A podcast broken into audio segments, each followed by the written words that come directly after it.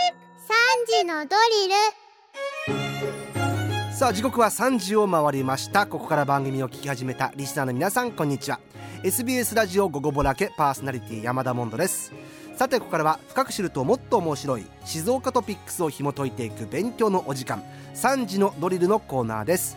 毎日午後3時に一緒に学んでいきましょう。毎週水曜日の先生はこの方。静岡新聞教育文化部長の橋爪充さんです。よろしくお願いします、はい、よろしくお願いします。年内最後の橋爪さんそうですね。ですね、はい。え今日のテーマが今年まるまるにお世話になりましたですけども橋爪さん、はい。今年お世話になったものこと人うん。場所、ちょっとこういい人みたいなこと言っていいですか？いいですよもちろん。あの私教育文化部っていう部にいるんですけれども、まあそこの部員の皆さんにですね、まあ新しく立ち上がった部なんで、ええ。いろんな立場、いろんな働き方、まあいろんなキャリアを持った人がよりまあいより集まって作った部なんですけど、本当にいいチームに最終的にまあうんここまで来ていて、本当にお世話になったなっていうふうにで心から。紙面もいい紙面がたくさん。そうですね、うん。はい。あのひいき目ですけどあのいい紙面がたくさんできたなっていうふうに思いやーってます。来年も楽しみにしております、さあそんな橋爪さんと一緒に取り上げていきます。今日の静岡トピックスこちらです。2023年は今日を含めてあと5日今日は静岡県が関係するさまざまなコンテンツから心に残った作品をジャンル別に紹介します。というわけで今日は橋爪充2023のベストなんですかね心に残ったジャンル別作品集と。まああの静岡絡みっていうことで、ええ。作品いろいろあるまあジャンルがいろいろある中からですね、うんえーそうですね。私が、まあ、たまたまええ。見たもの、あのそれで心打たれたものを、えまあ、あーいくつか紹介していきたいなっていうふうに思います、はい。で盛りだくさんなんでちゃっちゃかいきますね。ちゃっちゃか行きましょう、はい。まずはどっか行きましょうか。はい、まずは良かった音源部門。はい、はい、これまあ CD なんですけれども、うん。えー林哲司さんのトリビュートアルバム「サウダージ。お」はい、はい。林哲司さんといえば SBS ラジオの昭和音楽堂。もう長寿番組ですよね。長寿番組超長寿寿番組ですよね、うん。えーおなじみなんですけれども、まあ、作曲家であり編曲家であり、はい。まあ、シンガーソングライターという顔もお持ちなんですけれども、えー富士市ご出身でいらっしゃると。うん。いうことで、えー、と活動開始されて今年が50周年だったということですね。あそうなんです、はい、でいろいろとあのアイテムの発売なり11月5日の東京国際フォーラムでのアニバーサリーコンサートなどもあって、はいえーその一環としてあの11月にトリビュートアルバムが発売されたんですけれども、えあのここに参加しているのが稲垣潤一さんとか中西慶三さん杉山清隆さん、うんうん。中川翔子さんヒャダインさんらゆかりのアーティスト多数参加というふうになっていて、まあ、非常に聞き応えがありました。うん。はい、で特にですね最大の聞きどころっていうのが、うん。えー中森明菜さんのはい「北ウィングのまさかの新録」っていう。あ新録なんですか？そうなんですよ。うーん。まあ、この曲自体は1984年に発売されたんですけれども、中森さんが、まあ、林さんのデビュー50周年をお祝いしたいっていう強い気持ちの中で、え新しくですねその弦楽器それからピアノをバックにあの当初の、えー音源とは全く違う雰囲気のですねえ一曲を提供していて。まあ、これが本当にですね、うん。なんて言うんでしょうかね儚さと力強さ同居してるというような感じで、うん。もう背筋がゾクゾクするほど素晴らしいですよこれは。中森さんでもええ。前、数年前 NHK 出てからええ。あの紅白出てからしばらく最近テレビ出てないですよね。そうですね。療養中って聞いてるんですけれども。療養中なのはい、で今回この曲に関してはですね、うん。12月24日か。えっ、と何日前だ？3日前にうん。中森さんの YouTube チャンネルっていうのが立ち上がって、へえでその一番最初の映像がこれのレコーディング風景なんですよね。でもう本当にあのモノクロの世界でですね、うん。しっとりとそれでいて意志の強さを感じる歌声聞かせてもらって、うん。まあちょっとこれ夜会社で見てたんですけれども、えまあちょっとこう人に気づかれたかどうかあれなんですけど 涙ぐんでしまいました、えー、そもそも中森明菜はい。世代というかあそうです。私世代ですね一番最初に買ったシングル中森明菜さんですね。あそうなんですね、ということで。僕ももう当然知ってましたけどもなんかちゃんと知るのは友近さんのモノマネぐらいからです。そうですね、はい。世代ですね。はいはい。はい、さあそれがまあ、えー音楽部門でしたね、はい。えー続きまして、うん。あの良かった本、あこれも聞きたい、はい。えーっとですね、山本圭一郎さんがお書きになった「スピリチュアルジャンキー文学に疲れた日々」っていうこれはですね山本圭一郎さんっていうのは静岡市駿河区にお住まいで。えでこの本は10月31日付の奥付けで、えー発売になっていて出版社は箱黒も出版さうん。んこれも静岡の会社ですね。ースピリチュアルジャンキー、はい、でジャンキーっていうのはですね、うん。あの辞書で調べると、うん。麻薬常用者麻薬中毒者って出てるんですよ。あーあーでもまあ他にジャンキーって使いますよね比喩的にね。ジャンキーな食べ物とか。そうそう例えばそういう、まあ、ある種中毒性を帯びたみたいな、うんうんうん。でこの本はねなんでジャンキーって使ってるかっていうともええ。う本当文学中毒者たちの話なんですよ。へえでこれはねドキュメントでもあり小説的なテイストでもあって、うん。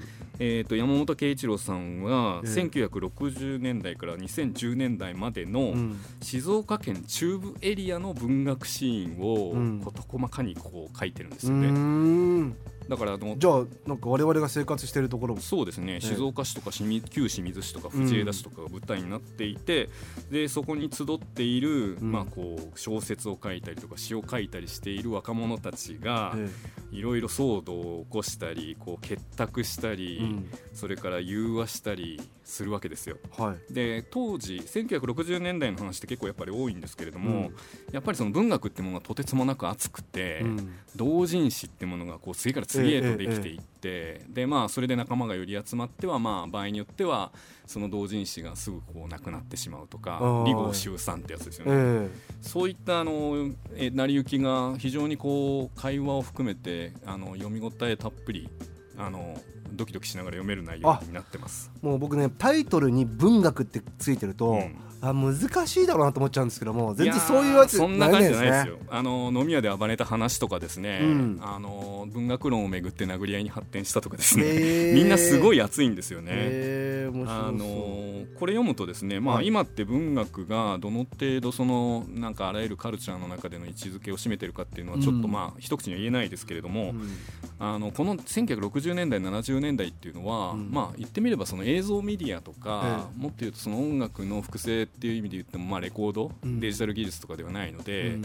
一番こう最先端の,、うん。あのカルチャー表現っていうのが文学だったんですよ。だからまあ雑誌とかもそうですもんね。雑誌とかもそうでですよね、活字文化、ええ。で一番面白い感性を持った人が文学ジャンルにこうやって集まってきてるっていう状況が多分あってでそこの静岡中のえりすぐりの面白いやつっていうのがここにこう首突っ込んでたっていうのがですねこれ読むとよくわかる。へえ気にということではい。山本山本圭一郎さんの「スピリチュアルジャンキー文学に疲れた日々」はい。疲れたっていうのはあのあー疲れちゃったなじゃないいですよ。やはいはい。あのなんかこう狐つきみたいなやつですよ、疲れたはい。日々と。ですね。はい、さあ続いてのジャンルは？えー続いてはですね美術展です。ああ、はい。はじめさんも今年もたくさんこのコーナーで美術展の話をしてくれましたね、はい。ん。そうですね一回それでこれも話したかもしれませんけれども、は10月の3日から8日まで静岡市駿河区のグランシップで開かれた長老芸術展。はい。これはやはりインパクトがすごく強かったですね、うんうんうん。はい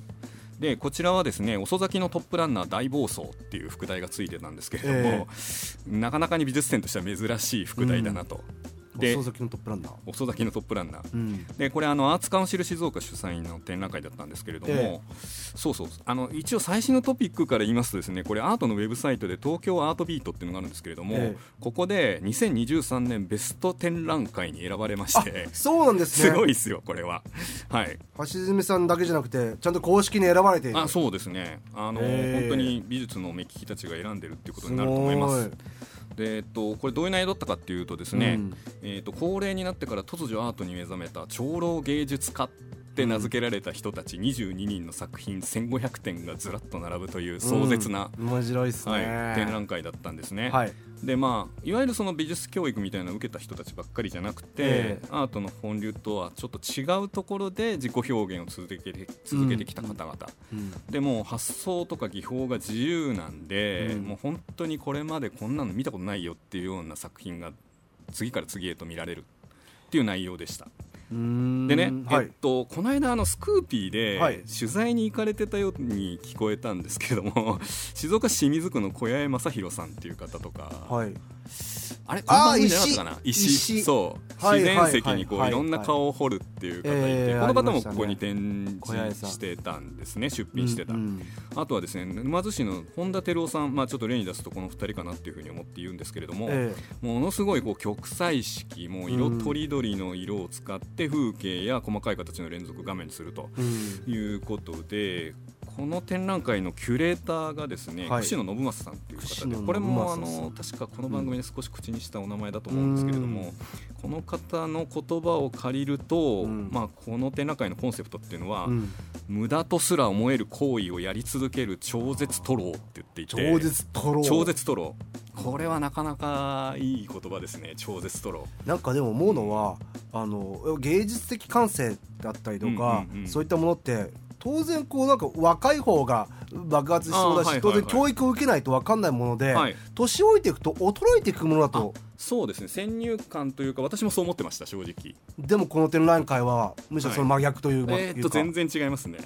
何かをやり続けることによって何か表現の広がりが出てくるっていうことが、えー。まあ、あの作品を見てるとよくわかるという。だからそこにこう超絶トローが必要なんですよ。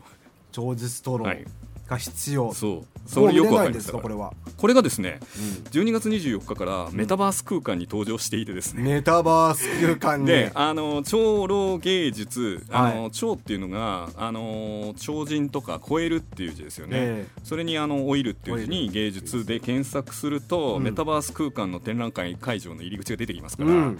ぜひご覧になってお会いしましょう皆さん。はい、はい。思います。さあまだまだありますよ、はい。ちょっと急ぎ足でいきましょう。急ぎ足でいきましょうか、はえーっとね、そうだな時間的に言うともう一つだな。い、どれいきますか？演劇いきましょうか。演劇、はい。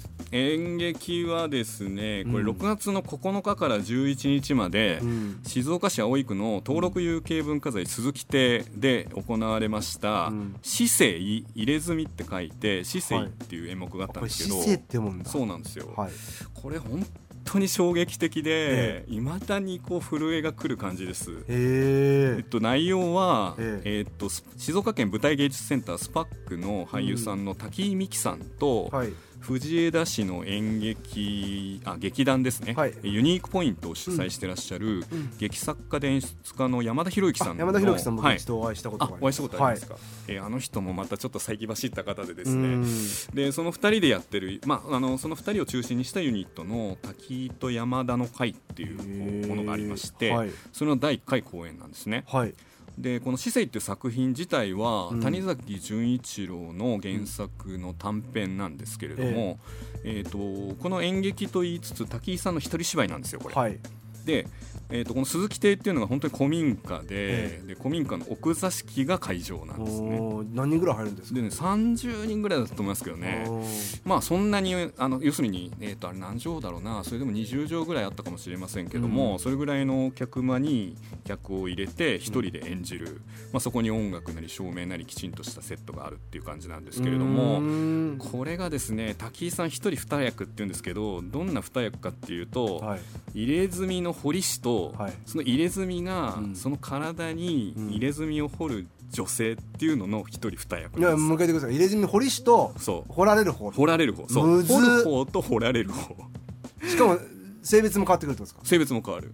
でこの堀師の方がかなりフェティッシュな人物で、え女性の体に入れ墨を掘るってことにこうまあある種の快楽を感じてるっていうところがあるんですよね。でそんなのをですね声だけの演技ならともかく体使った演劇としてできるんかいっていうこれだからやってのけてるのがすごいんですよ。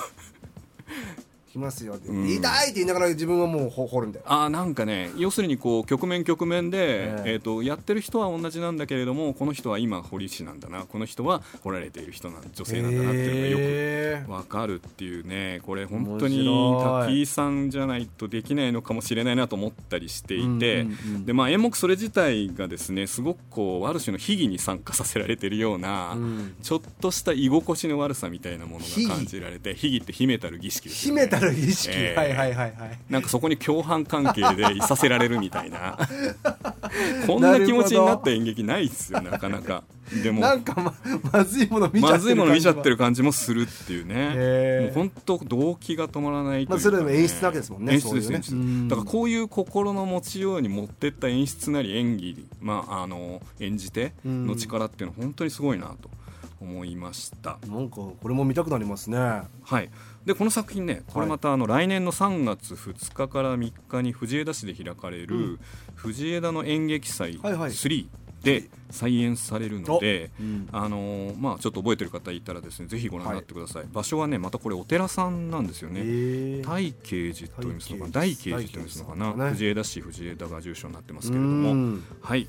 ということであの、はい用意したものの半分ぐらいしか言えませんでいしたけやでれども。はいも濃い一年でしたね橋爪さん、は今年もたくさんまあ文化芸術教育というところを、はい。い、ろんなところに携わっていって、はい。えー楽しいお話をしてくださいました。来年もよろしくお願いします、はいよろしくお願いします。はい今年はありがとうございました、はい良いお年まをというわけで、えー水曜日の先生は静岡新聞教育文化部長橋爪充さんでした。さあこのコーナー3時のドリル聞き直すことができます。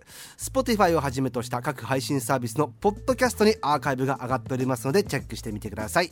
今日の勉強はこれでおしまい Thank you.